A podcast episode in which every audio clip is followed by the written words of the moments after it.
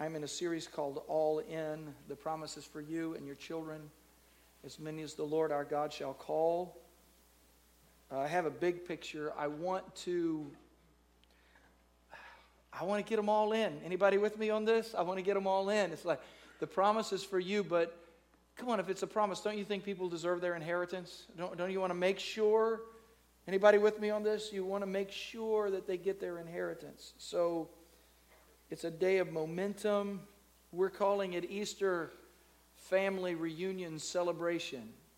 Uh, it is a family kind of a day, isn't it? It's a family kind of a day. Uh, I want to uh, help you in regaining momentum in your home, momentum in your life, and do that this Easter. Let me get on into this message today. I've, begun teaching you this. Now, now February, I taught on the art of love. Wow. What a, what a, what a month that was. Uh, I can feel momentum. I can feel it in the body right now. I feel it. Uh, certainly the enemy is upset. Somebody praise God for that. All right.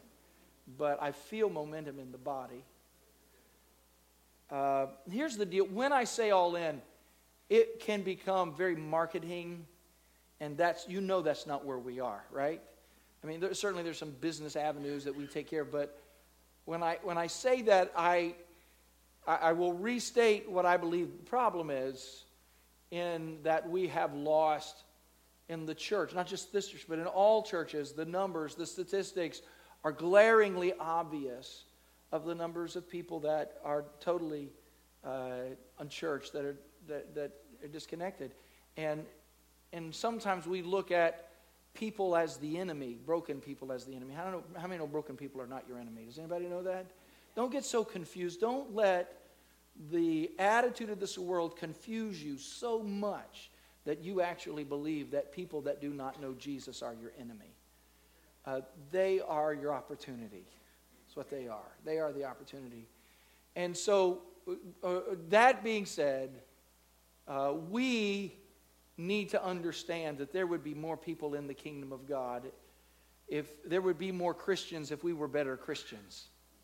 Right? If we were just better Christians. If we were people of mercy, if we were people of grace, if we were people of power and people of anointing.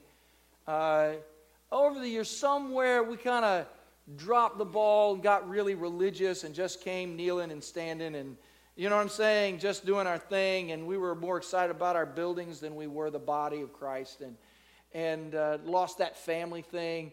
And but but because that might have been true, we are still the family of God, right? And God's not finished, and we are in covenant with God. So we're we're being changed. We're into the word of the Lord. We're being changed, and we should have something that others want. I really have so much on my heart uh, all the time right now. I just always have so much on my heart. And I'm, I'm thankful for that uh, and trying to itemize that so that we can cover particular blocks sometimes is difficult. But the Lord helps me. This, this week, He helped me with a dream.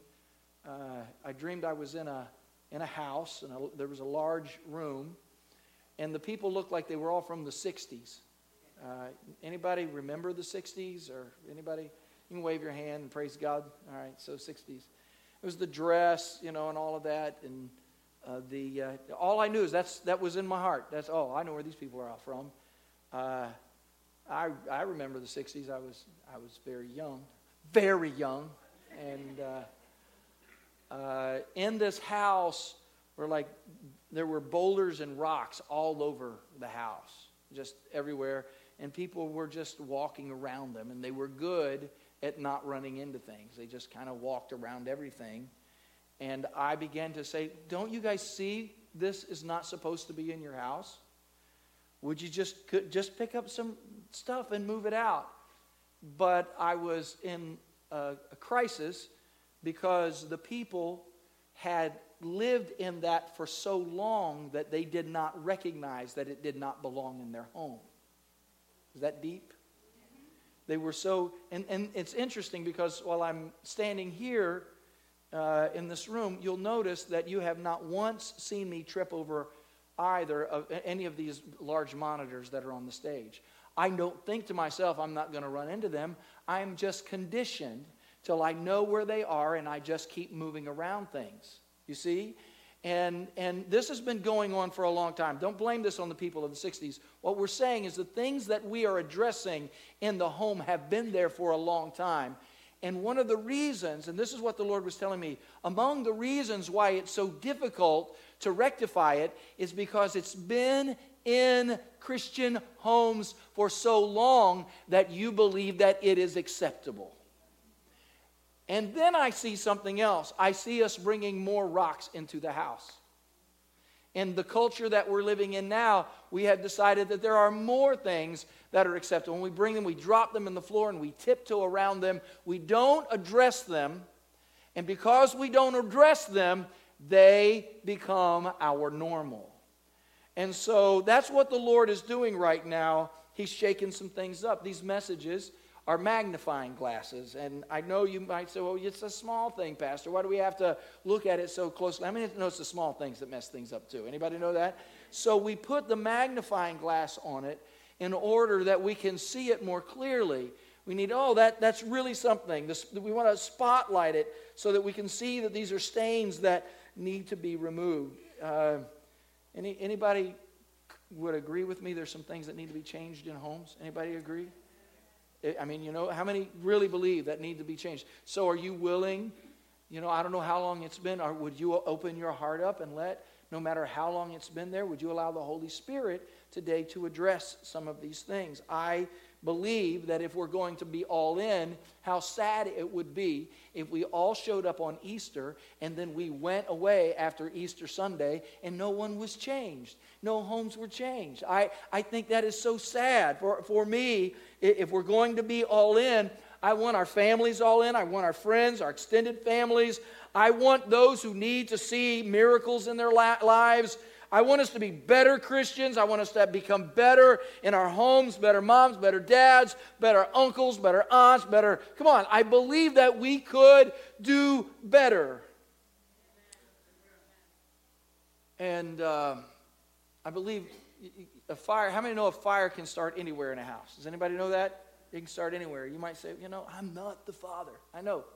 You might be somebody that's just renting a room but it can start anywhere in the house.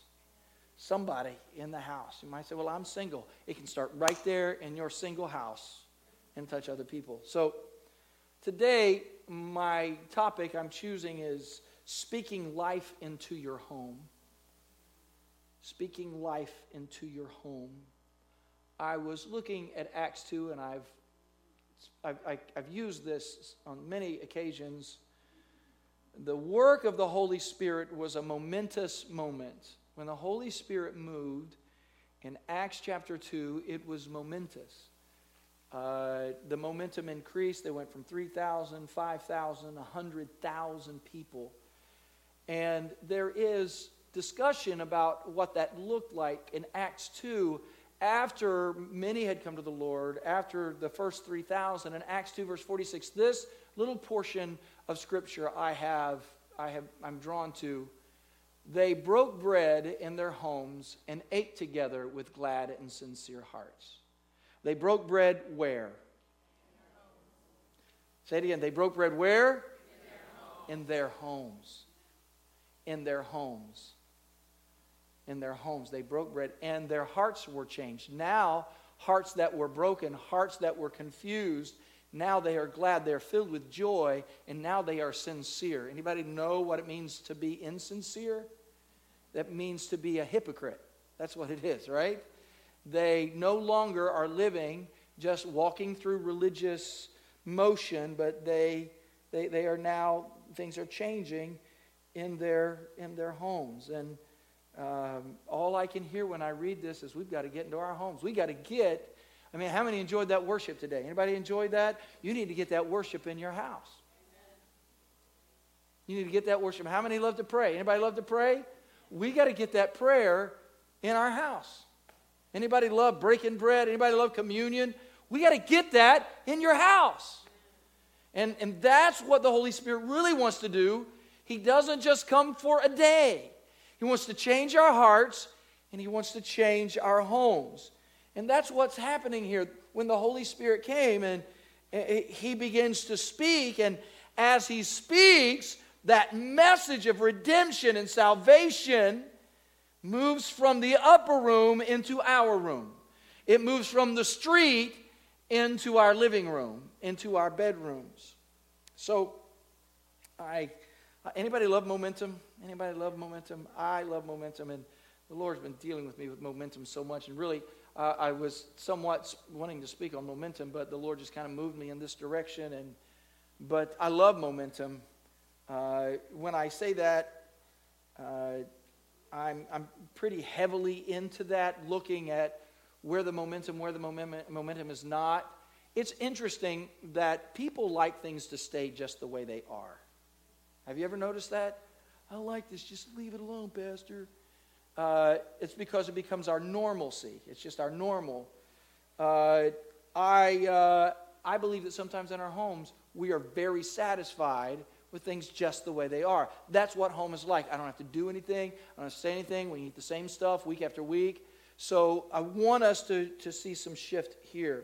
So, this message, I know it feels like I'm all over the Bible today, but I, I'm going to speak about uh, uh, uh, this opening part of it. I want to begin by looking into Mark's Gospel, chapter 5, and speak about one of the most frightening stories in the Word of God. Uh, I want to talk to you about the story that we commonly call the, the demoniac of Gadara. Anybody know the story? This is a demonized man who lives in the tombs of Gadara. And somebody said, please, Pastor, don't talk about that. And uh, I, look, if you can handle watching, binge watching The Walking Dead, you can handle this, all right? All right? Uh, this is just one guy who is a mess. Uh, he's not a zombie, he's just an absolute disaster of a man. And, but but there, in the story, I'm not going to read all of the story, but here's the, descript, the description of him at the beginning. Uh, it, so you know the backstory. Jesus uh, and his disciples uh, are going uh, across uh, the water, and, and Jesus said, I, we, we, I got a trip. I want you guys to go with me. They get in the boat. They end up at a place near Gadara. And the Bible says, when Jesus got out of the boat, a man with an evil spirit came from the tombs to meet him. This man lived in the tombs, and no one could bind him anymore, not even with a chain, for he'd often been chained hand and foot, but he tore the chains apart and broke the irons on his feet. No one was strong enough to subdue him. Night and day among the tombs and in the hills, he would cry out and cut himself with stones. Somebody believes that's bad. Anybody believe that's bad? So uh, you, I, I, don't have to repaint this picture, but he lives in a place of tombs uh, where dead bodies are, where people have been buried. He lives there. Cemeteries can be frightening enough without a man who is just, just crazy, running around. Uh, he is probably unclothed uh, he, he, is, he is bleeding, he has blood just dripping from his body. On occasion, they will get him and put chains upon him, but he will break the chains.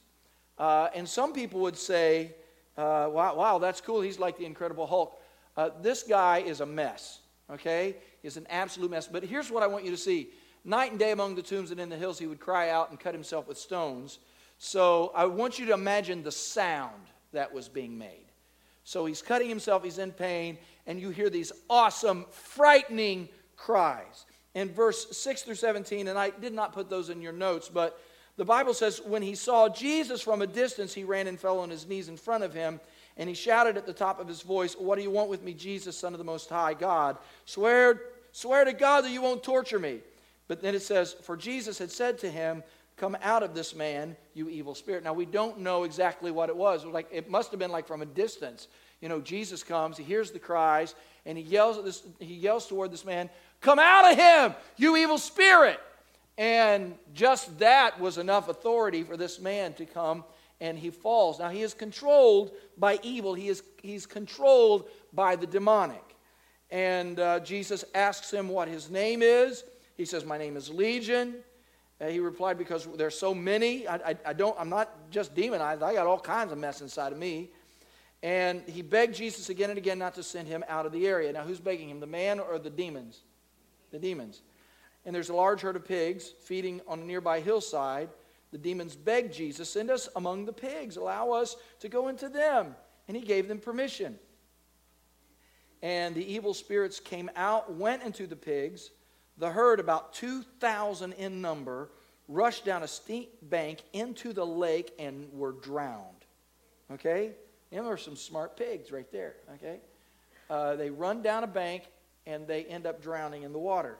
N- now, verse 14 says, Those tending the pigs ran off and reported this in the town and countryside, and the people went out to see what had happened. And when they came to Jesus, they saw the man who had possessed by the legion of demons was sitting there, dressed in his right mind, and they were afraid.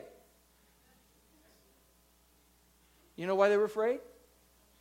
Because their normal was seeing this man cutting himself and yelling and screaming.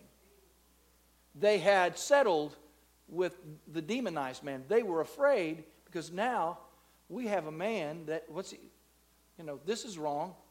Even if your normal is demonic, sometimes you prefer it.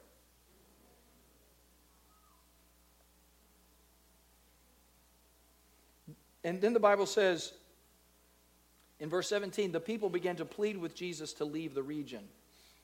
Jesus, just leave us alone. We don't need you coming in and messing up our normalcy. Don't change our relationship. Don't change my marriage. Don't change my family. Look, we've got this. At least we know somewhat what we're doing right now. Leave us alone, even if it's not of God. Can you hear that? Okay, and then verse 18. As, as this, was our, this was where we were. Jesus, uh,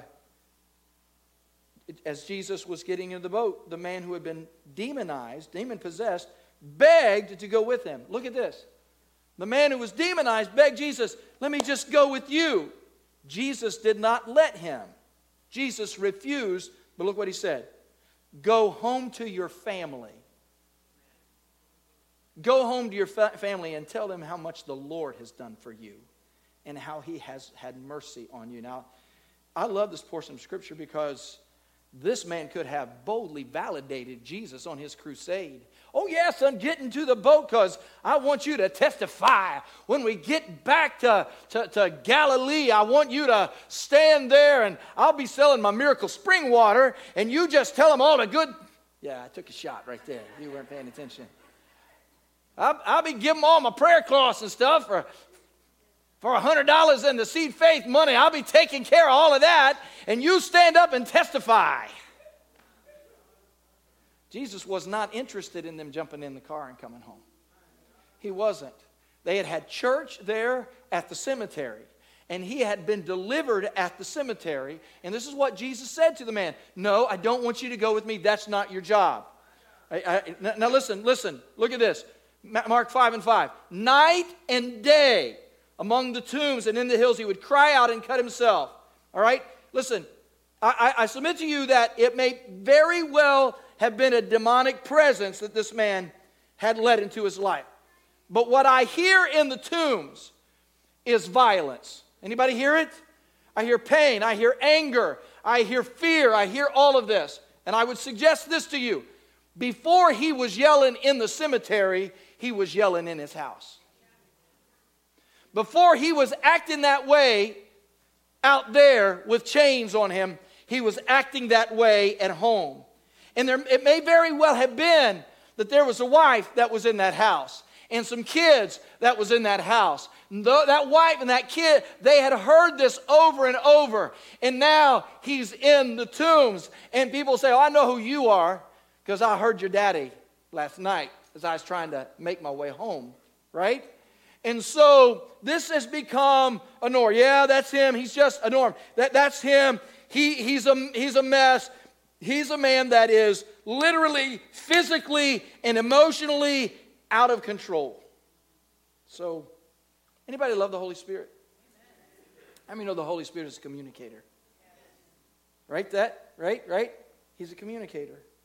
And um, he speaks to our heart, he reveals truth to our minds. He clears up the confusion. He gives wisdom. We said last week that the Holy Spirit is the spirit of the family. Remember that? That's what we said. How many know we need the Holy Spirit in our homes? Anybody know that? We need Him. He'll bring unity. He'll bring peace. Uh, uh, he, he, will, he, he will bring provision. One of the reasons we need the Holy Spirit is because the enemy is always trying to cut the lines of communication. You understand that from a military perspective, right? Because if you want to if you want to overcome a particular area, if you can cut the lines of communication, if you can stop them from being able to hear, to communicate, then you can surround them and you can destroy them. Uh, but on the other hand, uh, if he can't cut the lines of communication, the enemy will just hack your account and make people think you are someone that you are not. Anybody know what I'm saying now? You know, one of the painful truths of just divorce is that when a family is broken up, there, is new, there are new levels of abandonment and isolation. It seems like you're just shutting down the yelling and the screaming. Well, we got him out of the house now. We got her out of the house. But it often, but, but it's often that the end of a parent's connection with a family is also the inability for someone to impart into a child. Only it's, you know, maybe once a month or something like that, or just on the weekends because communication is broken up. But, but then it may also be that the brokenness is so severe that somebody needs to be disconnected because that child doesn't need to hear that vile conversation anymore. The silence, however, is a whole different level of communication. How many know silence can be deadly? There's no one talking. I mean, at least they were yelling before, so now that individual says, Well, at least if you're yelling, you're still communicating because now they live inside of their pain in the silence of the house. It's a silence that's in the head. Those those verbal words of death and destruction lay in the heads of former spouses and children for years to come. So, here's the context of this biblically. That's how I feel about this man. Jesus knew about the pain in the house that he had left. He was a man that needed to be a new man. And Jesus said, No, I want you to go home. Go home. You've spoken death into your wife. You've spoken death into your children. You've spoken death into your mother, your father, so much that death has taken over your life. So now I want you to go back to the house that has been a house of death, and I want you to speak life. I want you to go back to the house that you spoke the words of the enemy, and when you get back there, I want you to tell them all the good things that God has done for you. I want, I want it to be different. Has anybody ever been changed before? Anybody? And you went back to the house that was so broken, and all you wanted to do was say, Look, I, let me tell you what Jesus has done for me. I know these are the things that I've done in the past, but I'm a new man. I'm a new woman. Anybody praise God for that reality? I think it would be better if this whole situation did not happen. What I would have preferred would have been for you to never end up screaming in a graveyard. But we need to start today realizing that words are powerful. Now, just because, not just because you're spirit filled and saved, that doesn't mean that your tongue is set free yet. Oh, come on. You might say, Oh, I'm filled with the Holy Spirit. Listen, I don't need you speaking in unknown tongues here and yelling and screaming in your house at home. Just stop. All right? Go home and fix that stuff in your house and then get on the boat and travel with Jesus. Ooh, that, that's good. God wants your family free. You know, if, if, if you're struggling, He wants the pain that was in somebody else's life to be removed. That being said, here's a few statements that I'll throw at you before we pray today. One, your family is God's family before it's your family. Amen? Hebrews 12, both the one who makes men holy and those who are made holy are of the same family. So Jesus is not ashamed to call them brothers. Jesus sends his family home to the family because, hey, that's my family. That family that's broken, that family that's messed up. I want you to go, go home. Uh, anybody protective of your wife and your children? Anybody? Anybody protective of your husband or your wife? Next time you're raising your voice at your family, next time you're screaming bloody murder at your children, I want you to hear this. Those children belong to God before they belong to you. These children are being frightened by angry words. They are also the family of Christ. While you were out in the tomb screaming, they were home dying. We want to speak life into our homes. I want you to be aware of something else, though, because one of the reasons all the stones are laying around the house is this. There is a law in Scripture that we are not aware of. It is the law of growing or dying. This message about the reality that God, how many know God wants to bless you in an awesome way? Anybody know that? He wants to bless you. He wants to give you abundance. But here's the truth that I want to impress upon you from scriptures this morning, and that is that we are either growing or we are dying. We are growing or we are dying. There's some scriptures here in Matthew 13, Matthew 25, same scripture twice in the Gospel of Matthew. Jesus says it twice. How many think that's probably important? He says this For whoever has, to him more will be given, and he will have abundance. But whoever does not have, even what he has will be taken away from him. What? That's strange. So if I have, I'm going to get more. And if I don't have, what I have is going to be taken away. Does that sound? He says it again in Matthew 25. For to everyone who has more will be given, and he will have abundance. But from him who has who does not have, even what he has, same scripture, right? Will be taken away. So how many believe what goes up must come down? That is a law. We call it the law of gravity. This is another law. It is the law, the law of growth or death. I'm, everything is either growing or dying. And this is for every single person. Our God is a God of blessing, and He wants to increase you.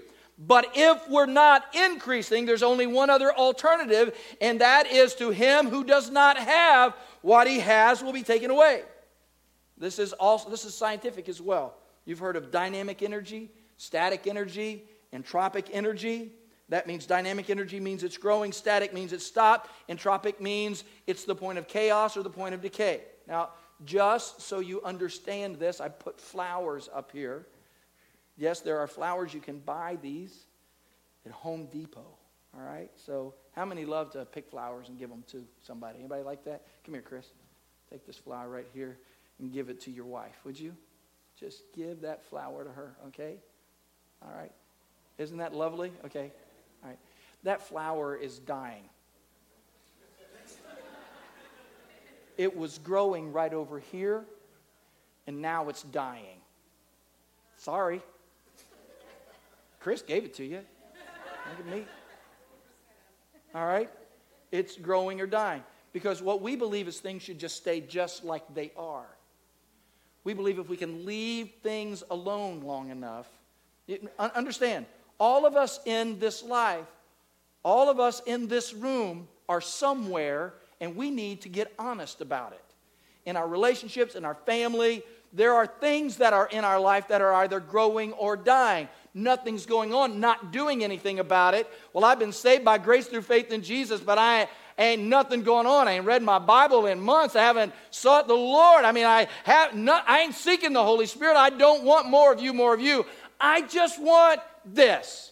Can I just have this and just move on? No, no. Everything is growing. Look around the church. Some people say, I just want this church to stay the same. Excuse me. If you come back in five years to this church, you will not recognize it as exactly the same church. Well, please don't change anything. No, we're going to change stuff, and people are going to change. And take a look at this guy. I'm not dying. I'm not staying the same way I am. I'm growing in the Lord Jesus. I'm seeking His face. I'm reading His Word. And then I'm taking the Word of God and applying it to my own life. And when I see death, I'm not going to live in the tombs for my re- the rest of my life, screaming and crying. I'm going to say, Come, Lord Jesus, change those things that are on the inside of me. Does that make sense? Jesus. I just, I just want you to see this. I want you to grasp this. Have you ever read the parable in Matthew chapter 25? Uh, I mean, it's a long parable, but you know some of the kingdom of heaven is like a man traveling to a foreign country who called his own servants and delivered his goods to them.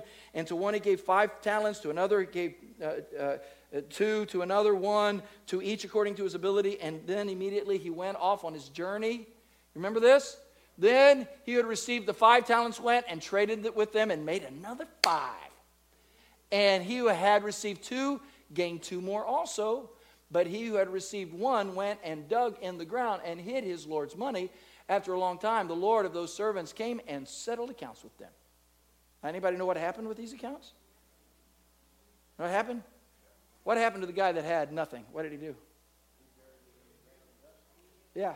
So he received five talents, came, brought five other talents, saying, Lord, you delivered me to five. Look, I've gained five more talents. His Lord said to him, Well done, good and faithful servant. That's where we get that. Everybody shout, Well done.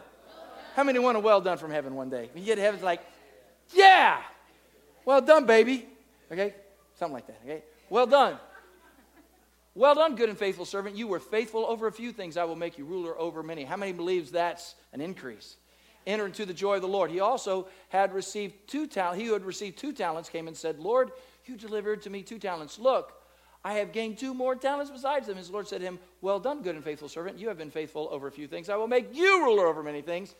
Enter into the joy of the Lord. Next verse. Then he who had received the one talent came and said, Lord, I knew you to be a hard man, reaping where you have not sown and gathered where you have not scattered seed.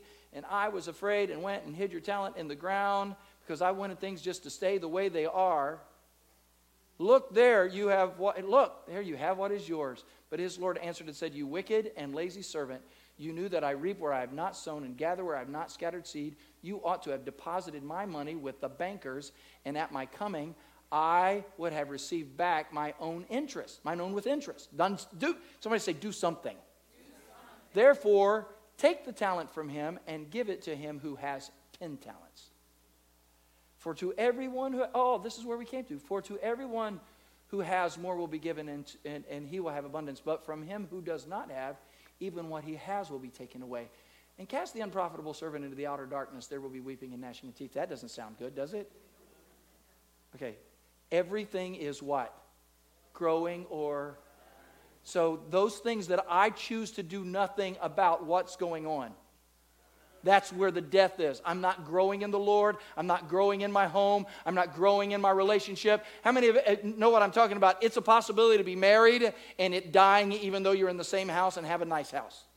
Right? I didn't get too many amens, but it's the truth anyway, all right? So here, here the expectation is we should be filled with the Holy Spirit. We should be connected to the vine. We should be growing. You may not even be comfortable. How many know com- comfortability is not growth all the time? Anybody know that? You may not even be comfortable, but you're growing. You hear what the Lord is saying?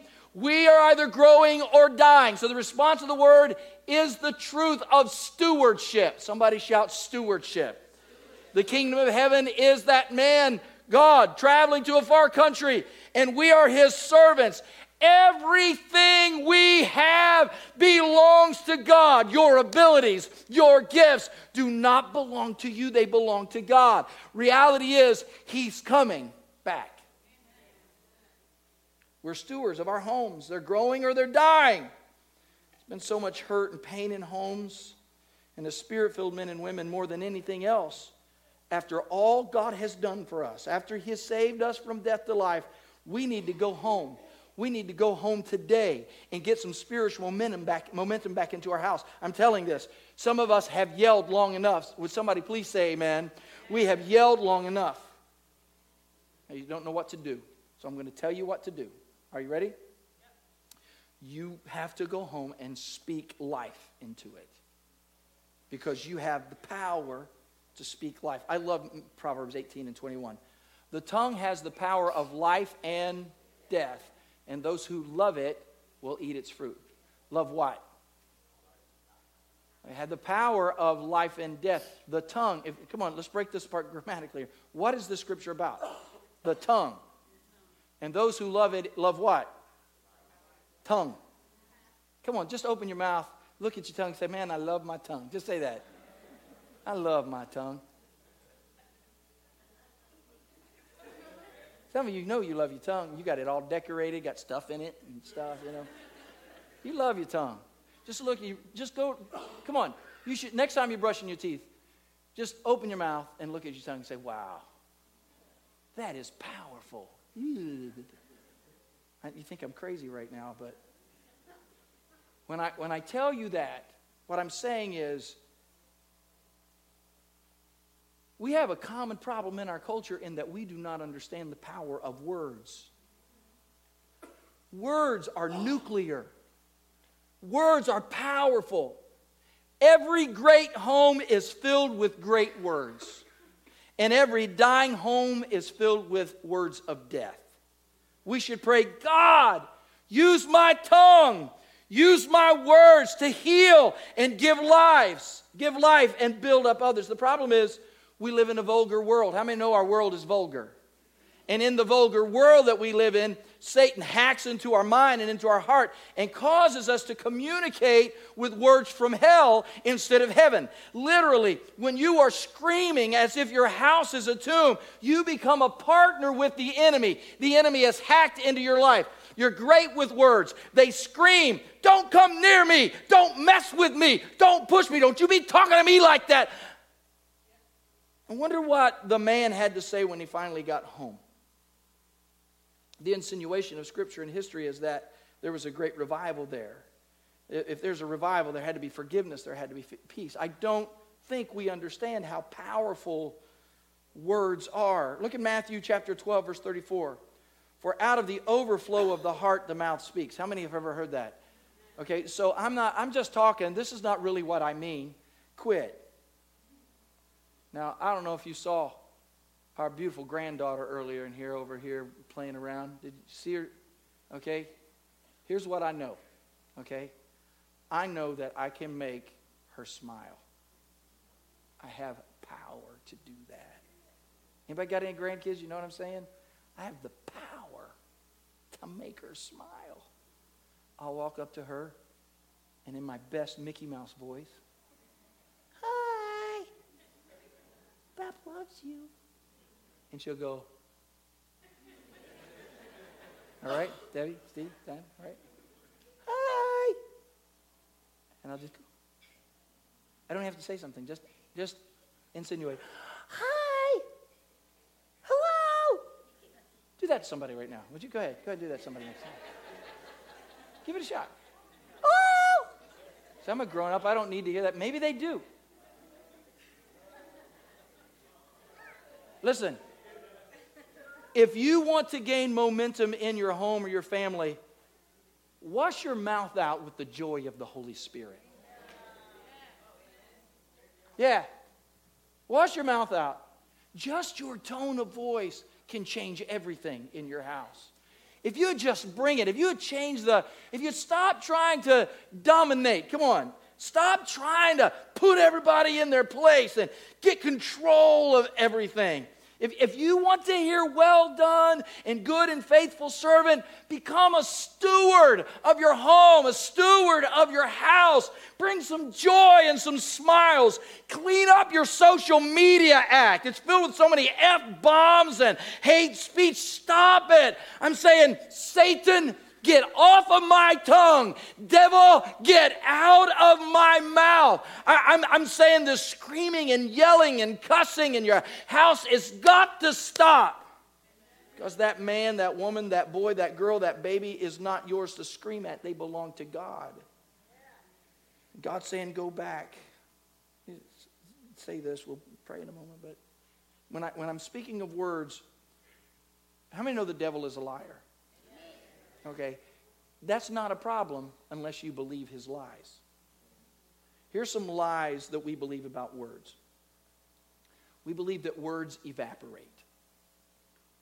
I said it, I said that two weeks ago. You should be over that by now. How many can still hear some words that were spoken to you 30, 40, 50 years ago? Anybody? I can.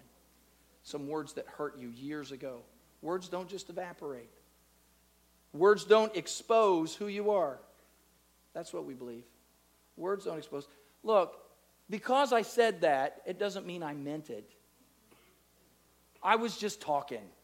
Those were just words. No, no, no. Words exposed your heart because it was out of the abundance of your heart that your mouth spoke to me right now. Words are substitutionary. That's what we believe. I told you I love you. No, I love you. How many times have I told you I love you? I know, but you haven't done anything. Words are not substitutes for your actions. They're not. You can't just keep telling people something and doing nothing. Here's another lie of the devil words are powerless.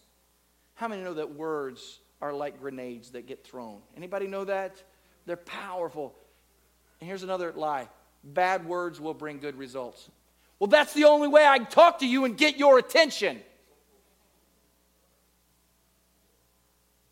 Right? And so you think that brought intimacy into your home. It did not. It brought cursing in your home, and you're the man screaming in the tombs. Why don't you just go back and yell and cut yourself in the graveyard? Remember the law of life and death in Ephesians 5. Husbands, love your wives just as Christ loved the church and gave himself up for her to make her holy, cleansing her by the washing with water through the word. Anybody love that? Now I know we're looking at that saying word of God, word of God, but listen, listen, listen. Words wash people. Cleanse one another with your words. I, I wish, I wish I could get men. Come on, you guys are preaching. Men, just to allow the Holy Spirit to take over their mouths and begin to realize that the reason things are such a mess often is because we don't take the leadership and wash our families with what we say. Can I get a baritone amen right now? So, here, here are a few words, ways that you can speak life over your marriage. You ready? You want to learn this? You might want to take notes. Husbands, wives, you might say, I'm single, it doesn't matter to me. You, you need to know this anyway because this will work in other relationships as well. I am proud of you because. Just say, I'm proud of you. Just try to say it. I'm proud of you. I'm proud of you. Wow, isn't that powerful? Why are you proud of me? I'm just proud of the man that you are. Proud of the way that you make a stand. I'm, I'm, I, I just, you, find, you can find it if you'd stop looking for all the negativity all the time. You've heard so much screaming in the tombs, you're having a hard time. I am proud of you. I love you. And instead of just saying, I love you, say, I love you because, because people want to know. And I know we are in covenant. I love you because I love you, but I love you. I love the way you do this. I love the way you do that. Or here's something you can say it's this question How can I pray for you today? Say that to somebody in the morning. You want to build relationship? How can I pray for you today? What's, what's going on in your life? This morning, I was in my office and uh, Joy just walked by the office. She, she leads intercessory prayer. And she leaned over and looked at my office. She said, Pastor, is there anything I can pray for you for today? I didn't ask her. I didn't, and I just kind of caught me off guard. People don't ask that of me too often. They ask me to pray, but nobody asked me that question.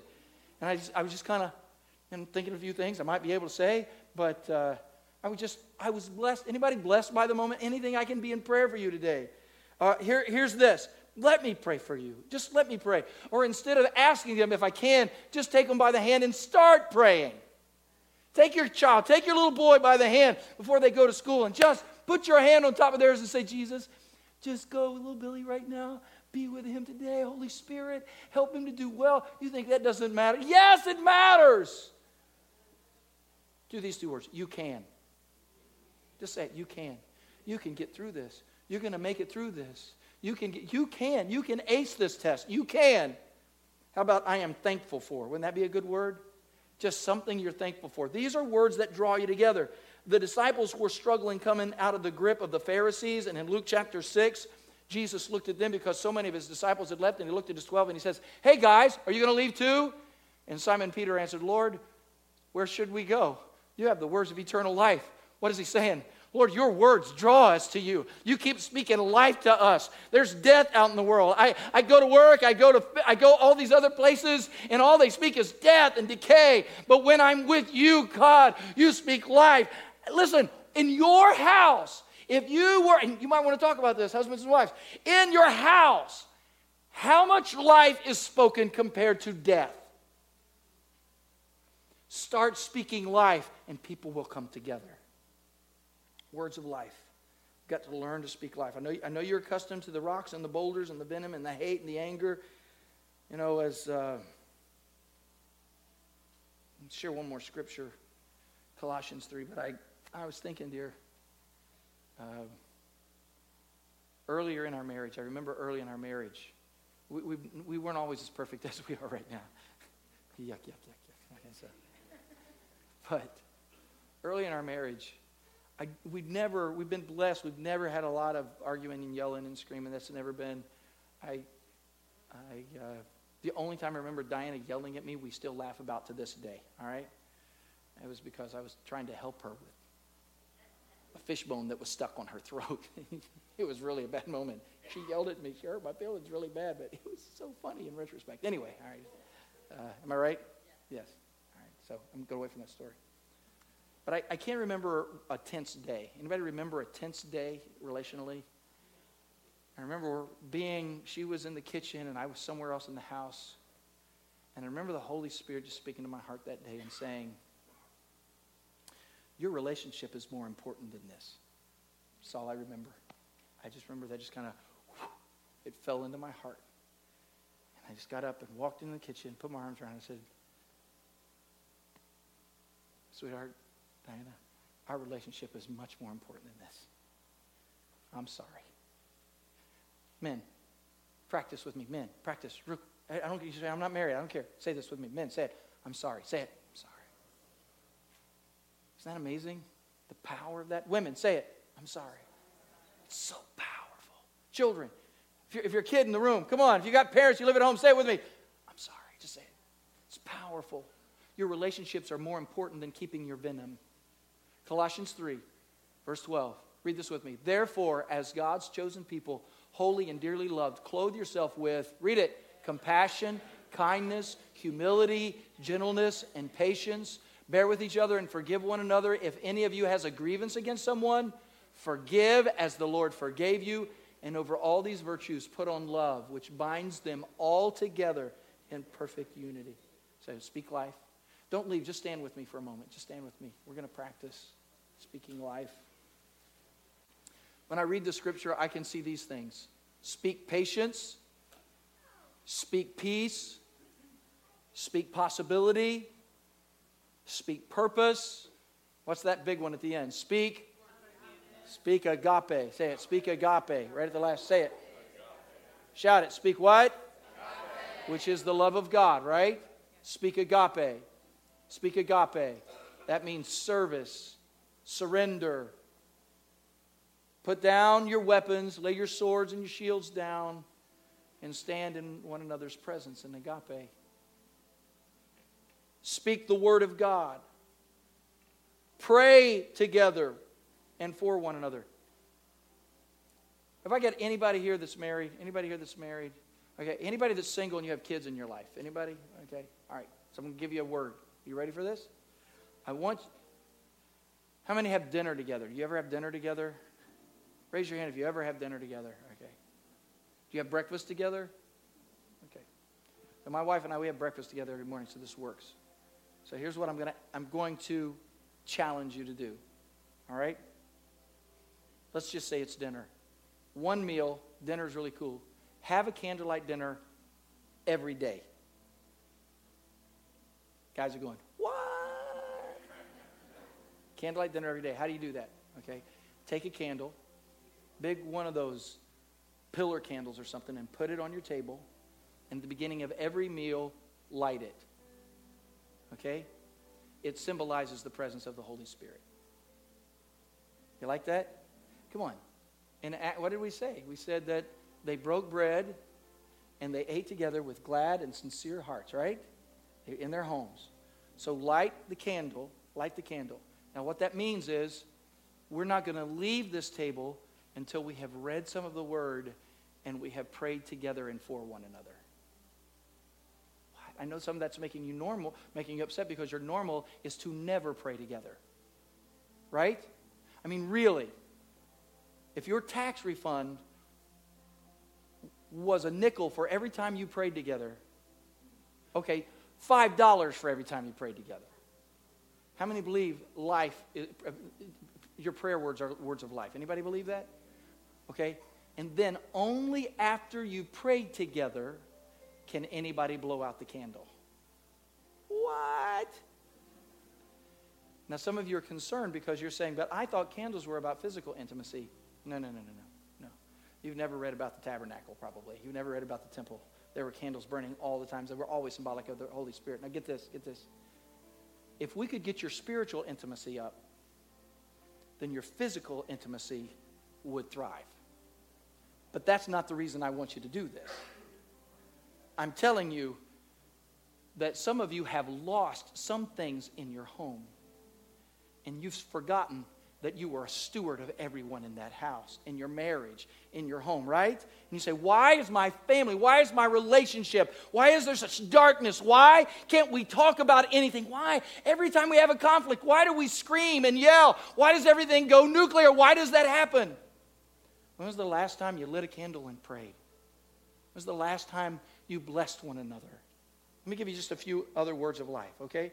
Here's some words. I love you. Say them. Just say, I love you. Say it. Keep reading. I hear you.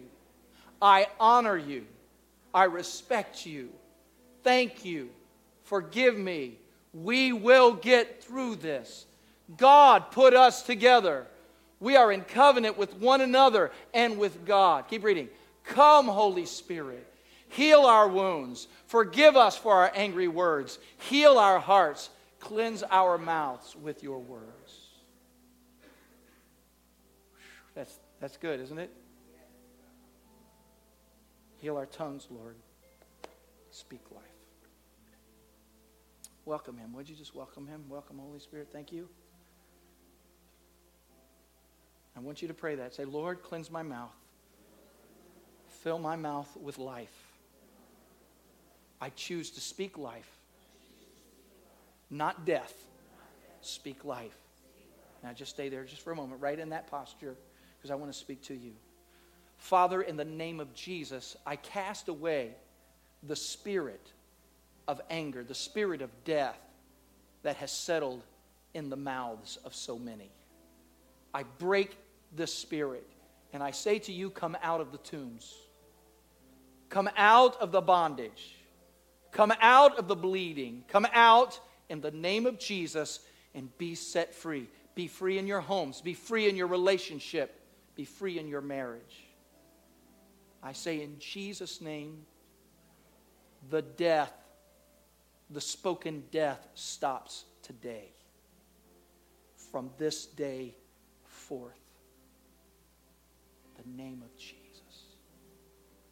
Just pray. Somebody's nearby. Just pray with one another right now. Just pray because God would like to do this work because no matter how much I pray for you in this altar, if you don't take it into your homes and break bread in your homes and there's not peace, then all I'm doing is praying for people, and the majority are still a mess. So pray for one another. Father, if you're with a husband and a wife, you might just want to put your arm around them. Wife, put your arm around your husband. Husband, put your arm around your wife and say, Father, bring healing into our language. Bring healing. Speak life into us. Where there has been death, where we have spoken words of pain and hurt and hardship, you might even need to reach over and you might even not know it.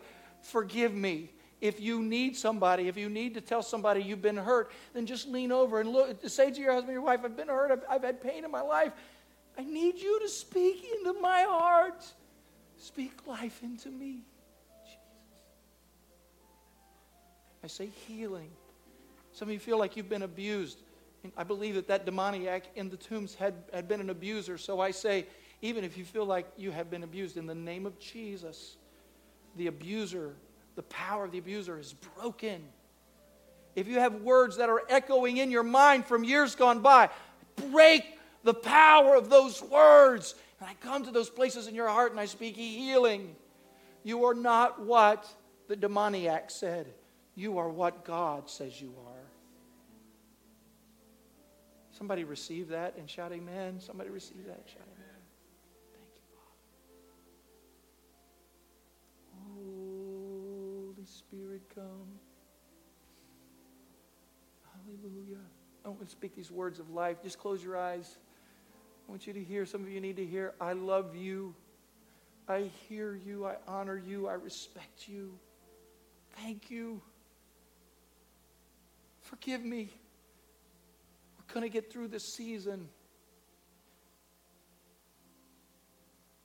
We're going to get through this, God pulled us together and He's not finished yet. Thank you, Father. Thank you, Father. Oh, wow. So I'll give Him thanks for what He's spoken to us today. Thank you, Lord. Thank you, Lord Jesus. Thank you, Lord Jesus. Those of you that are in need of prayer today and you want you want prayer in your for your home or personally for your life for the hurts the pain the curses that you feel have been floating around in your life whatever it is, I would be glad. We would be glad to pray with you. I just want you to leave your seats and come and stand up front, okay? Just come. If you want anointing for your marriage, perhaps, we'll anoint you. But whatever, just come and stand up front now, okay? Would you just break away and come on?